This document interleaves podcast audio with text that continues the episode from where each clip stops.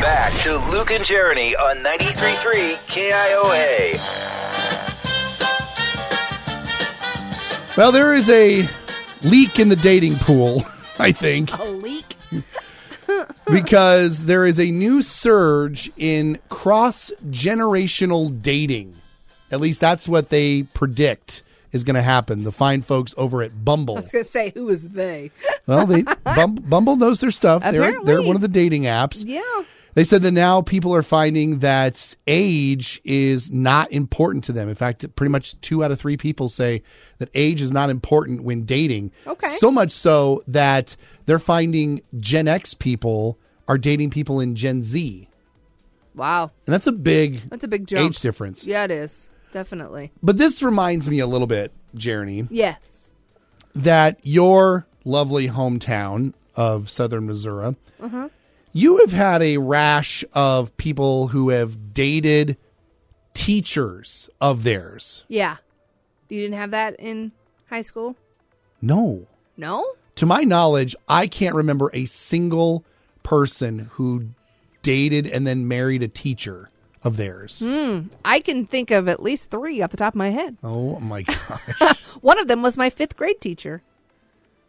okay, explain. My fifth grade teacher, he um, was also the high school volleyball coach. And it just so happened that one of the senior players was always around. She was like the teacher's assistant, or at least that's what we thought she was. Come to find out, they were dating. Oh, And right after she graduated, they got married. wow. Yeah.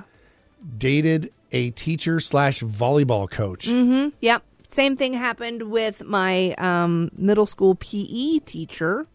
He was also the high school basketball, girls basketball coach. Mm-hmm. Um, and he dated one of his players, and they got married right after she graduated. like they graduated in May and got married in June. Oh my gosh. Yeah.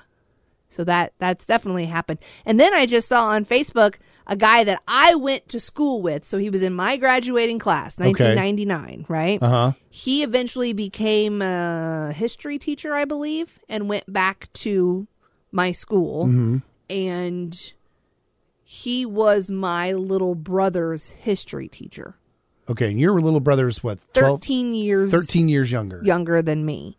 And then he's moved on to different schools and he- he's been to different places.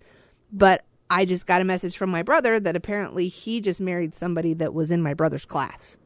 Wow. So they weren't obviously dating while no. he was a teacher, but they fell in love after she graduated and And now she they had just him got as, married. and she had him as a teacher. she had him as a teacher. wow. Yeah. So after the fact, you know, 10 years after they graduated, they came together and realized that they loved each other and now they're married. So there's a little bit of an age difference there, about 13 years. Is the dating pool where you're from just kind of like a really deep puddle? A really deep puddle. Wow. Okay.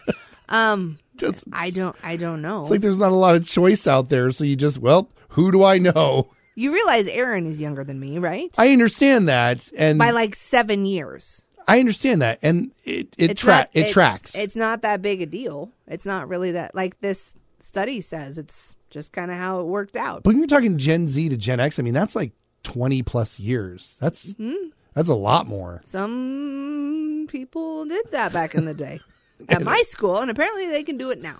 Just please make sure that they're not your high school students. Yes. Don't do that.